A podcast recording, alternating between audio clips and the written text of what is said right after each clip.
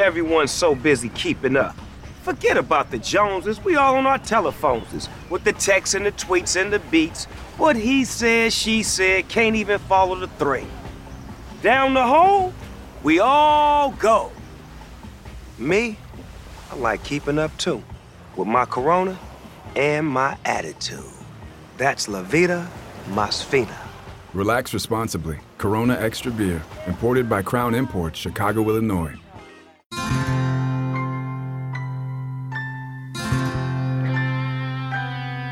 Wake up, put your shoes on, take a breath of the northern air, and rub those eyes. So much to talk about with Jeff Diamond regarding the Vikings. We will, of course, start with Justin Jefferson, and we will get to Cousins. We'll get to the Cowboys. We'll get to the schedule. We'll get to that spectacular game in Buffalo. This is Jeff Diamond's Vikings and NFL Insider, part of TalkNorth.com. Thanks to our producer, Brianne Burdett.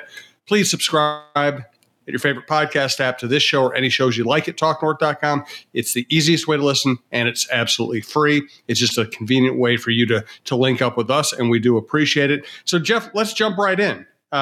Justin Jefferson, there's so many questions we can now ask about him. And you and I were talking off the air. Is he the best receiver in the league? Is he the best Vikings receiver of all time? Does he have a chance to be historically great? Where might he rank among all-time Vikings receivers, among all-time NFL receivers? I'll just leave it to you. You were close with Chris Carter. You were around when the Vikings, drafted Randy Moss. I mean, you've been around greatness. What is your take on Justin Jefferson? Yeah. Well, first of all, his performance in Buffalo was otherworldly, shall we say, just phenomenal. And I just thought he has been so spectacular this season, and especially in the Buffalo game, even greater than he had been in the past. Obviously, the one-handed catch was just unbelievable. And a game saver. And some people say, well, there was still, 2 minutes left in the game. They could have stopped Buffalo. Well, don't forget that play started from the Vikings' 27-yard line. Mm-hmm. So if that's incomplete, Buffalo's sitting there with a very short field, easy chance to run things out with 2 minutes to go. The Vikings only, I think at that point, had maybe one timeout left. And so, yeah, it was a game saver. Just such a great player. And when we start trying to discuss where does he stand historically, where does he stand in the league right now, and the questions are, is he the best receiver in the NFL today? I say yes. I think he's surpassed Tyreek Hill and Cooper Kupp and Devontae Adams. Now, Hill's got maybe slightly better numbers, but he's also played one more game than Justin. And Justin, I think, is only 80-some yards behind him, so he'll catch him this week or whenever Miami's on their bye, which I think might be this week. Where does he stand historically with the Vikings? I think he's right up there with Randy Moss and maybe a hair ahead of Chris Carter in terms of best receivers in franchise history. I would also put Anthony Carter in that mix, and as you mentioned, I was with all those players, saw them very up close and personal for many years. And I was in Candlestick Park when Anthony Carter had 220-some yards in the playoff win over the 49ers. That was as good a performance as I'd ever seen to that point. And certainly saw Randy Moss in Dallas on Thanksgiving Day and in Green Bay on the Monday night in his rookie season. Those were just incredible performances that he had. Jefferson is right in that mode. And to me, I think he might even be a little bit better than Randy, which is hard to say because he's not as fast as Randy. But just the body control, the elevation, the strength that he has to be able to pull that ball out. I mean, he's right there with Randy Moss. I'll say that. And historically, I think he could ultimately be right there with Jerry Rice and Randy Moss is maybe the best receivers in NFL history. And I know that's a big stretch to make a statement like that for a player in his third season, but that's how good this guy is. And we are really witnessing greatness here. He is just phenomenal, and he's the kind of player a team can ride to postseason success. And I've seen it in the past. I think there's a good chance we could possibly see it again. The Eagles lose last night to Washington, showed a few warts in their offense and defense, and now the Vikings are tied with Philadelphia, best record in the NFL. It could be a situation. Obviously, Philly has a tiebreaker over the Vikings from that week two win, but the Eagles still have some tough games ahead, as do the Vikings, starting with the Cowboys this week. But let's have a further conversation about Jefferson, Jim. I think he might be the best player in the league right now. And I would say he and Patrick Mahomes, to me, are the two best players in the NFL today. And maybe you put Saquon Barkley in that conversation for what he's doing this year. But I'll say he's right up there with Mahomes in terms of impact. Obviously, a quarterback's going to have a little greater impact. Yes, and that's why it's a different conversation. But I find it fascinating. I mean, the great thing about having you on the network is, you're not someone in the hyperbole business. You have been in locker rooms. You've negotiated contracts, determining player value. You've been around great receivers. I mean, you're not just throwing this stuff out there. This is reality. And, on the Viking Update show on this network, John Krasinski and I were talking about it, and we were both saying, Jefferson, listen, he's not – nobody – I don't think anybody in NFL history was the athletic outlier that Randy Moss was in terms of combination of speed and leaping ability, speed, size, leaping ability. He could just do things other human beings couldn't do. But he also – he had games where he just didn't produce. He had dropped passes. Sometimes he seemed to lose interest or get frustrated. I think Jefferson combines the best of Moss and the best of Chris Carter. Moss's catch radius, ability to make contested catches, with Carter's work ethic and relentlessness and hyper competitiveness. I mean, and that's, those are two great receivers we're talking about. Yeah, absolutely true. And I think that's why he's right in that conversation. As you said, Randy was an athletic freak. We know that. But I think Justin is sneaky fast. He's also runs great routes, maybe runs even better routes than Randy did. And that's where he'd be in the same conversation with Chris, who was a fantastic route runner, had great hands, was incredible on the sideline and in the red zone. And so maybe Chris caught a few more touchdown passes. But Justin Jefferson is just such a tremendous player. And as I said, they can ride him a long way. I want to thank our sponsors, White Bear Lake Superstore and Platinum Bank. Thanks again for listening to TalkNorth.com. Go to TalkNorth.com, check out all of our other shows, including the Viking Update show. We have a ton of hockey stuff up, as well as the lineup. We have the best lineup in town. So let's get back to the best player in the league conversation. That's really intriguing. Again, if you talk about value, the quarterback is almost always going to be more valuable because they determine what's going to happen on every play, and they affect play calling and everything else. But in terms of how good they are, I would take Jefferson over Barkley any day. As much as I love Barkley, I just think receivers are more important and have kind of a more difficult job in a lot of ways. And so if you want to go down to Mahomes and Jefferson, I mean, I really don't know how to compare the two, but we might be talking about my two favorite players in the league. I mean, I love Mahomes and I love everything about him. And he's going to be, at the end of his career, he's going to be one of the three best quarterbacks in NFL history, I believe. I don't know how to compare Mahomes and Jefferson, but I do agree with you that they're both great. Yeah, I think that they're the two best players in the NFL today, regardless of position. Now, maybe you might throw Micah Parsons, the great Dallas linebacker who the Vikings will see on Sunday. You might throw him in the conversation. He's got to prove it a little bit more over time, and he's been fighting a few injuries this year, ankle, shoulder, and the last two games for the Cowboys, he's had no sacks. He's got 8 on the season. But when he's at his best, wow, he is just a game wrecker, kind of a la a Lawrence Taylor type player. And so, yeah, I think you put, certainly to me, it's Jefferson, it's Mahomes, and probably 1A, 1B, put Mahomes 1A just because he's a quarterback. Yeah. Hard to argue with that.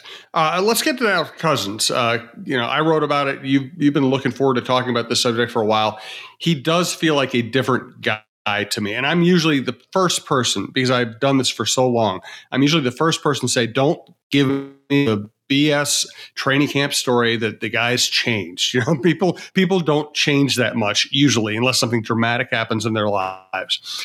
But Cousins is different. And I talked to some people who were around him when he first got to town, and he went to Dunkers, and all he did was talk about his religious beliefs. And then he was at Dunkers like a couple of weeks ago, and he's cracking jokes and talking about eating Culver's to, breaking his dietary discipline to eat Culver's to celebrate home victories. And he just feels to me much more human. He's never going to be exactly my kind of guy for a lot of reasons, but he's a lot easier to be around. His teammates seem to be having a lot of fun with him, and that stuff is important in a locker room. Oh, I think it definitely is. I think that it's really about leadership, and I think that he's become more of a leader on the football team. I don't know that when he first came here that he was respected in that vein as he is now.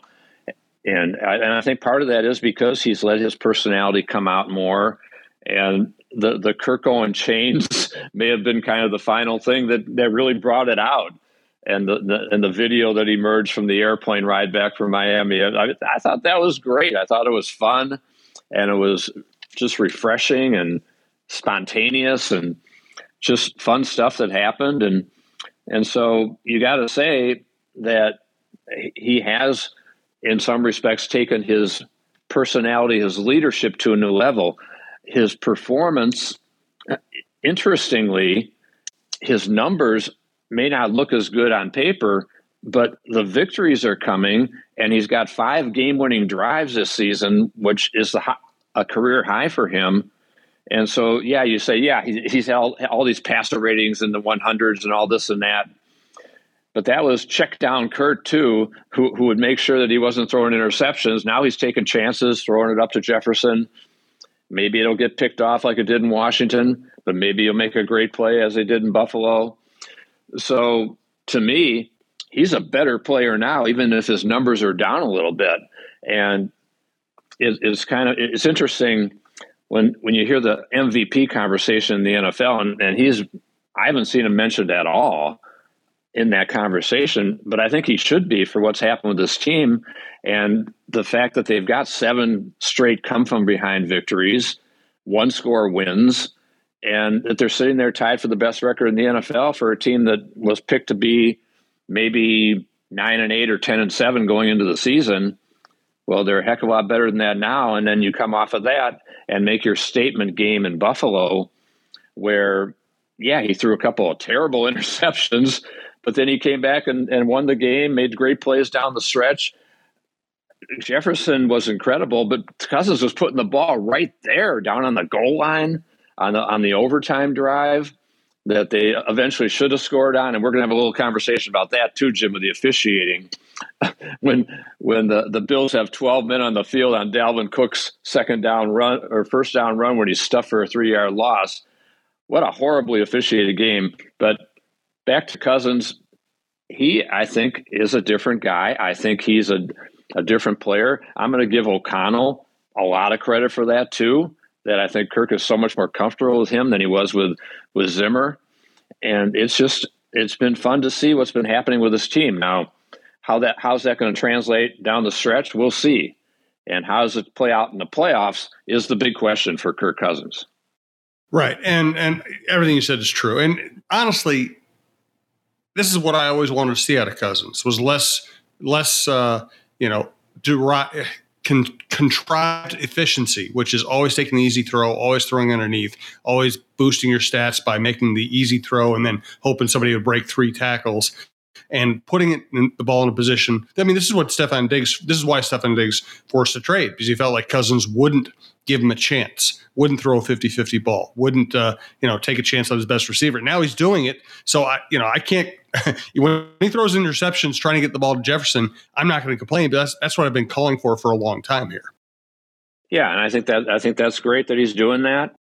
Now, do we want him to make throws like Josh Allen made to Patrick Peterson? Those are just bad throws. Yeah, those are bad throws. Those were bad reads. Cousins' interceptions, the first one was an overthrow on a blustery day in Buffalo. Okay, that's understandable. The second one, I don't know what he was thinking on that one. I think he saw the wrong jersey color or something. Yeah. That was just a bizarre play when he's got Thielen wide open out in the flat. But then he rebounded from that. And I think that's another difference in Cousins, and maybe that's partially O'Connell. In the past, maybe Kirk would have stewed on that and the whole rest of the game never taken a chance and didn't check down Kirk because he didn't want to throw another pick in the game. Well, he's different. The Vikings offense is different. And as I said, give O'Connell some credit for that too. Let's get to officiating, the Packers, other stuff happening in the division, the conference, the league. Now the Vikings are Super Bowl contenders. All this stuff directly impacts the Vikings. But first, let's thank our friends from White Bear Lake Superstore. Yeah, thanks, Jim. Always excited to talk about the White Bear Lake Superstore Buick GMC, my longtime friend, the owner Paul Rubin, his general manager Charlie Guttrell, and their fantastic staff, Minnesota's number one volume Buick GMC dealer, 6 years running, with the best selection and their super friendly premium team. Check out that great website we always talk about, whitebearlakesuperstore.com. You'll see 3.99% APR on 2022 Buick SUV models and 3.9% APR on GMC Sierra 1500s and GMC Terrains with great purchase allowances and no monthly payments until 2023. Check out the all-new next-generation GMC Sierra 1500. Reserve yours now and explore the GMC Sierra HD. The White Bear Lake Superstore also is the Quigley 4x4 van superstore. They are a certified elite dealer. Only 7% of GM dealers make the cut. So visit in person at 3900 Highway 61 North in White Bear Lake or online at whitebearlakesuperstore.com for all your vehicle needs and the premium experience. Buick GMC, we are professional grade. Thanks also to Platinum Bank. Happy to talk about our great sponsor, Platinum Bank. Is your bank a partner or simply a provider?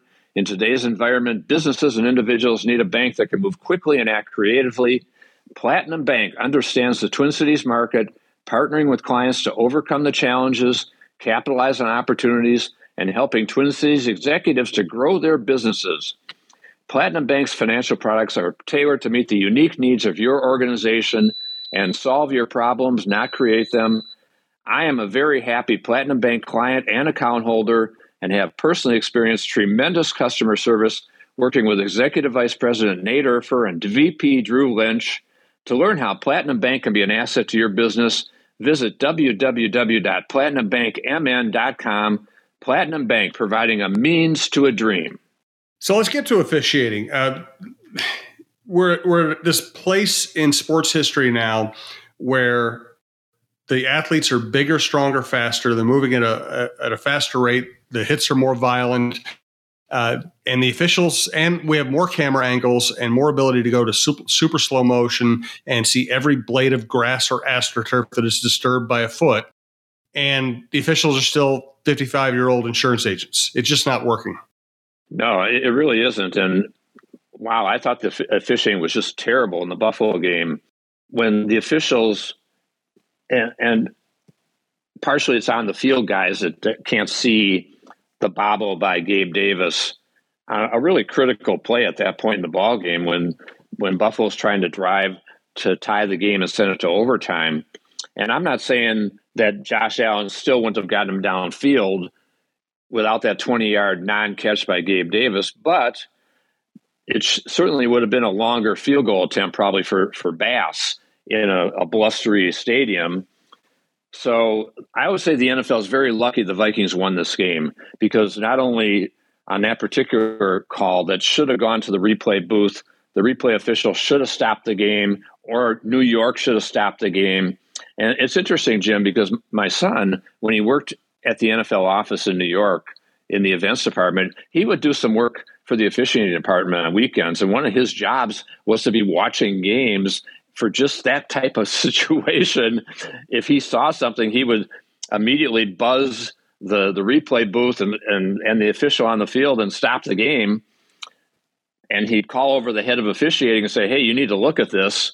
Well, everything broke down in this situation, and Walt Anderson said, yeah, we made a mistake, and yeah, you sure love to hear that after the fact.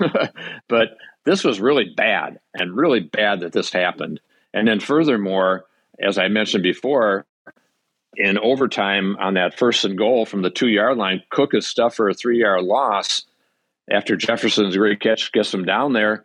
And Buffalo's got 12 men on the field, and it's pretty obvious when you look at the replay. So how does that not get challenged by the replay official upstairs? Who's watching this, and who officials on the field? How do they not see 12 players? You're supposed to count. So I thought it was terrible. And Jefferson was getting grabbed all game long. They weren't calling anything. Now, maybe that might have played to the Vikings' benefit, too, on the second-to-last play of the game when Duke Shelley is covering Knox in the end zone, and it's a little close. I thought it was pretty good coverage because at least he looked back to the ball, but he definitely had his hands in there. So at least they didn't make that call, which could have been a game ender for the Vikings and killed them.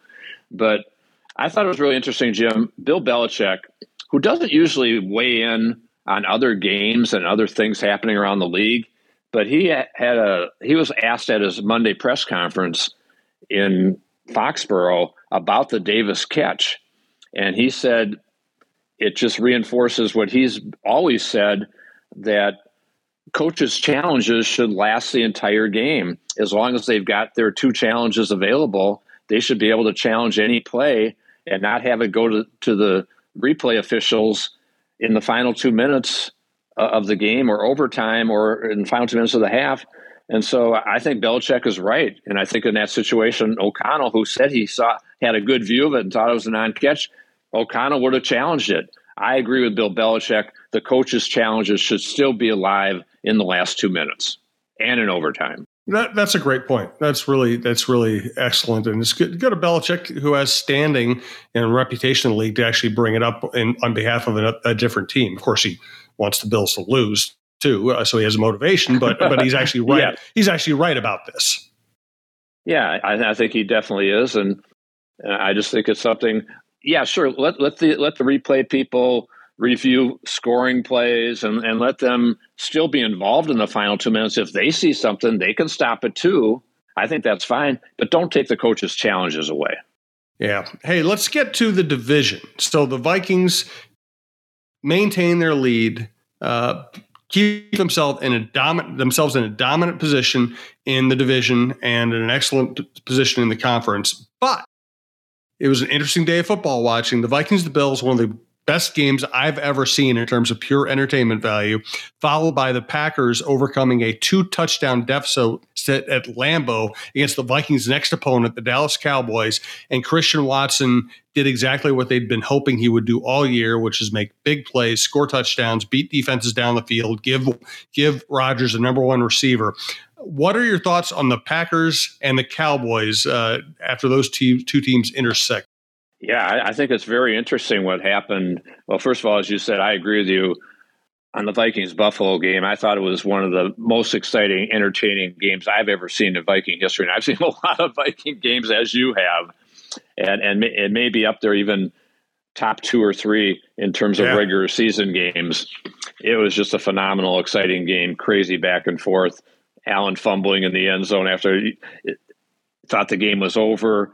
So many twists and turns. And then Green Bay and Dallas go at it. And yeah, Green Bay may have saved their season by rallying for that 14-point deficit to beat the Cowboys. But we'll see, because the Packers now have Tennessee coming in Thursday night this week. And then they go to Philadelphia on Sunday night the next week. These next 2 weeks really critical for the Packers if indeed they're going to get back in at least the wild card hunt. I don't think they're in the division race, with the Vikings 4.5 games ahead of them with 8 to go, and the Vikings playing well. But, hey, we've seen stranger things. All of a sudden you drop a couple games and things can tighten up very quickly. I think the Vikings are on cruise control for the division. And also another key game that happened on Sunday was Seattle losing to Tampa Bay, which gave the Vikings now a 2.5 game lead over the Seahawks, who are leading the NFC West. I don't think they're going to win the West. I think San Francisco will surpass them. But the Vikings have that 2.5 game lead for the number 2 seed, and they're in the hunt for the number 1 seed. But getting back to Green Bay and Dallas, we'll see about the Packers. And yeah, Christian Watson did some great things with the 3 touchdown receptions, but can he stay healthy is a question there. Dallas is really intriguing to me coming into this game, and the Packers ran all over them. Besides the 3 touchdown passes Rodgers threw, the Cowboys defense that was fairly well highly touted this year, they fell apart in the second half. And now you hear Micah Parsons kind of sniping that, hey, we got guys who are selfish on defense, who aren't playing their positions against the run. So there are some red flags that are flying over in Dallas. This is going to be a challenging week, I think, for Mike McCarthy to get them refocused and bring them to U.S. Bank Stadium before a hostile crowd. Now, the Cowboys have won the last 2 years here, which is really interesting.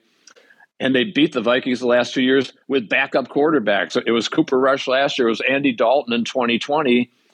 The Vikings beat Dak Prescott in Dallas in 2019. So it's been a crazy series.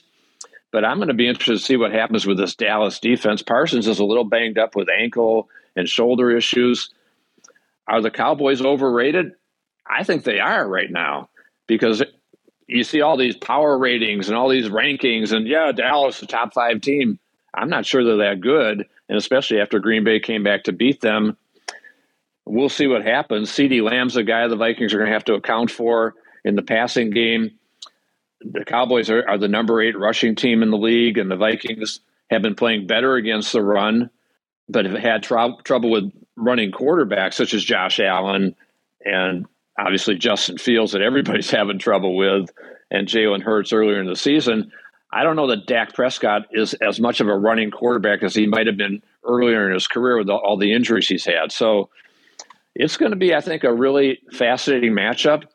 And I think it's going to be a great game. Both teams very high in the turnover ratio. The Vikings +8 now after going +2 in Buffalo, and Dallas is +6.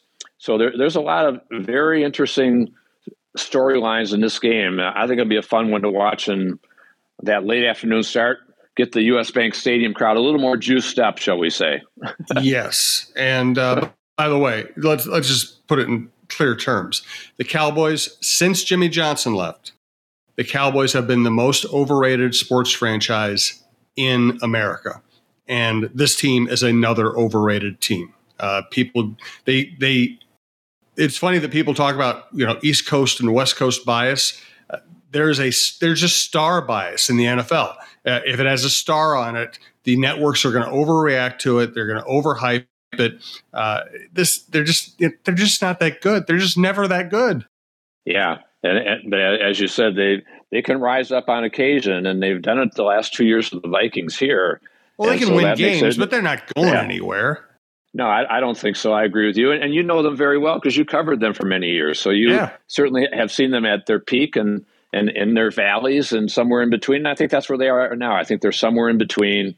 They got the 20th ranked offense in the league, and they're supposed to have all this star power on offense. And their defense now has fallen to number 11. And they're 29th against the rush. So, Dalvin Cook could be a good day for him and the Vikings offensive line. Ed Ingram still kind of concerns me, though, Jim. I know, especially when he's stepping on Kirk Cousins twice in the game. Besides getting beat a few times by Oliver, what I'm wondering, can Blake Brandel, who did a really nice job stepping in for Darrisaw, and they better have Darrisaw healthy. He's had a really good year, and I think he's on the verge of stardom, just like Brian O'Neill. I think it's a Pro Bowl tackle, and he battled Von Miller so well last week. But, yeah, we're going to see on Ed Ingram if he can hold up in there against the Cowboys and against some of the future teams that are coming in. All right, let's continue to talk about teams around the NFL while we do our picks. That's why we do the picks. Gives us entree to other conversations about other teams. So let's start with San Francisco. I think once you get past the 2 8-1 teams in the NFC, I think the 49ers are the next most scary team. They have all pros at tight end, receiver, and running back. All three are incredibly versatile. Garoppolo's playing really well. They've won their last two. San Francisco at Arizona. I'll make the obvious pick. I like San Francisco. I just love the way they're playing right now. I think the Cardinals are an absolute mess. Yeah, and the Cardinals knocked off the Rams, who are even a bigger mess. They are. Defending Super Bowl champs at 3-6. And now Stafford, Cooper Kupp's hurt. And now Cooper Kupp's hurt, and Stafford was out with a concussion. Kyler Murray missed last game. We'll see if he's back. I think he's got a hamstring. But, yeah, I like the 49ers in this game. I think they're getting healthier. They're getting some of their defensive guys back. And as you said, have a lot of star power on offense, too. I still wonder if Garoppolo is good enough to take them back to a Super Bowl as he did before on a team that was so defensive-dominated. But I like San Francisco in this game. I agree with you. Kansas City at Chargers. I'm still not sure what the Chargers are. I really like the quarterback. I really like the coach as a human being. They have talent. They just feel like they're missing something. I mean, they're doing fine. They're 5-3. But Kansas City goes to Los Angeles to play the Chargers. Who do you like here?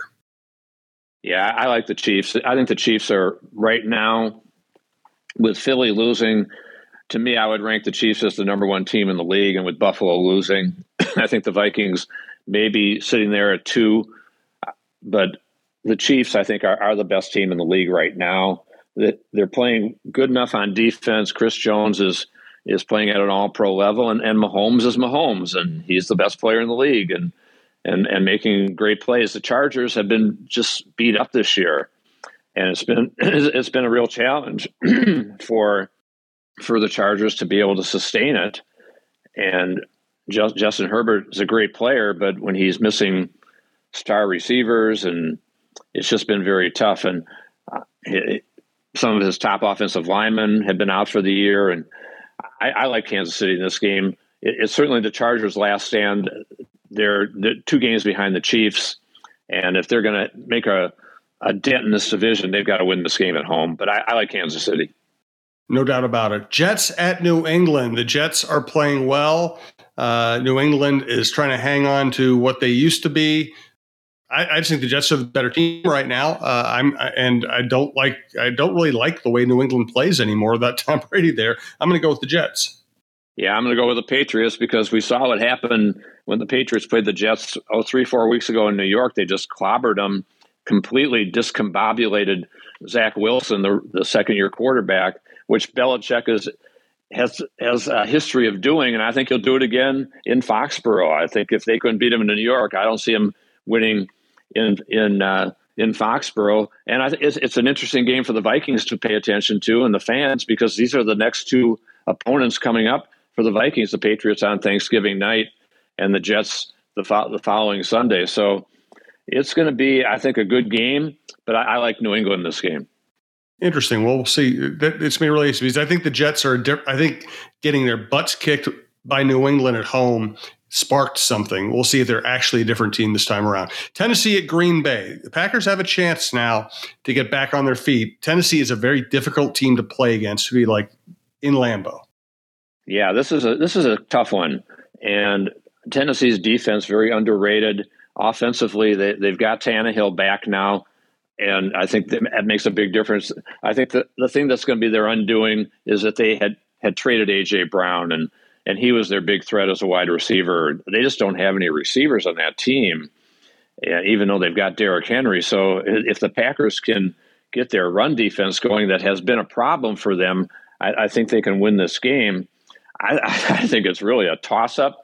And I guess if I had to pick a team, I'll pick Green Bay at home, because I think they're the more desperate team in this case. The Titans are on cruise control in that AFC South, even though they want to still get a top seed in the playoffs, but nobody's going to catch them in their division. And so it's also a short week. It's hard to travel on a short week. I think the Packers played a little better last week on defense against Dallas, and their running game they got going, Rodgers and Watson. I'll take Green Bay in this game. I think they're the more desperate team. Agreed. Now, Cowboys at Vikings. I'll go first, so you have the last word here. I think the Vikings are the better team. They're playing at home. They're on a roll. I just don't trust the Cowboys at all. Yes, the Cowboys have won two straight against the Vikings with backup quarterbacks. I think this, to state the obvious, I think this Vikings team is very different, and I think the Vikings win this one. I agree with you. I think it's going to be close because every game's close that the Vikings play. But I do think the Vikings are going to win this game. I haven't seen a line yet, but I'm guessing it's probably in the 4-point range or something like that. I'll pick the Vikings to win this game. I think that they can run the ball on Dallas.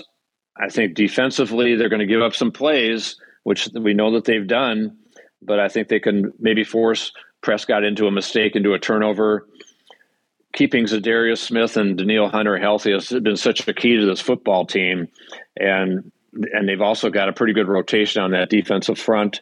And so I think they can make some inroads there, get some pressure on Prescott, maybe force some turnovers. I'll take the Vikings in this game. I'll call it 27-20. That's 27-20. I'm going to go 29-21. The Vikings win it with a little more room to spare than usual. It's going to be a fascinating stretch here. Cowboys, Patriots, Jets, three good teams, but also three teams that probably aren't as good as the Vikings. This could turn into a very special season. It's been a lot of fun. It's been fun talking about it with Jeff. Reminder, Cheryl Reeve, Roy Smalley, Lavelle Neal, John Malay, John Krasinski, Jeff Diamond, Michael Russo, Anthony LaPanta, Mike Grimm, Dave Lee, tons of outdoor content. Check it all out at TalkNorth.com. We have a great lineup that includes our producers, including Brianne Burdett. So thanks to Brianne. Thanks to Jeff. Thanks for listening. We will be back next week on a short week. Jeff, you have to get some rest. It's going to be a short week. We're going to talk between the two games next week. We'll do another show on Tuesday next week. So we're right between the Cowboys game and the Patriots game, setting you up for Thanksgiving Day. So once again, thanks to everybody for listening, and we will be back next week.